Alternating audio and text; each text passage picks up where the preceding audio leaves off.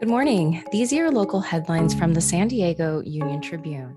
I'm Christy Totten, and today is Saturday, March nineteenth. A group of Democratic state lawmakers on Thursday proposed sending every California taxpayer a four hundred dollars rebate check to reduce the financial pain they're suffering because of gas prices and the rising costs of everyday goods. All Californians who pay state income taxes would receive a four hundred dollars rebate regardless of their income. Assembly members said the four hundred dollars tax rebate figure was used because it equals the amount a typical Californian pays in state excise taxes on gasoline each year. A delegation of state lawmakers introduced a bill Friday that they said would help protect people in local jails.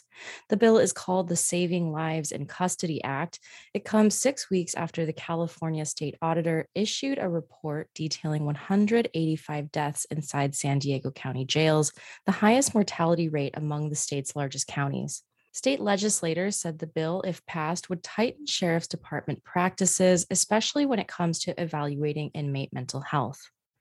The F B I is investigating the founder of a San Diego-based security company for his alleged participation in the January sixth, twenty twenty-one breach of the U S Capitol.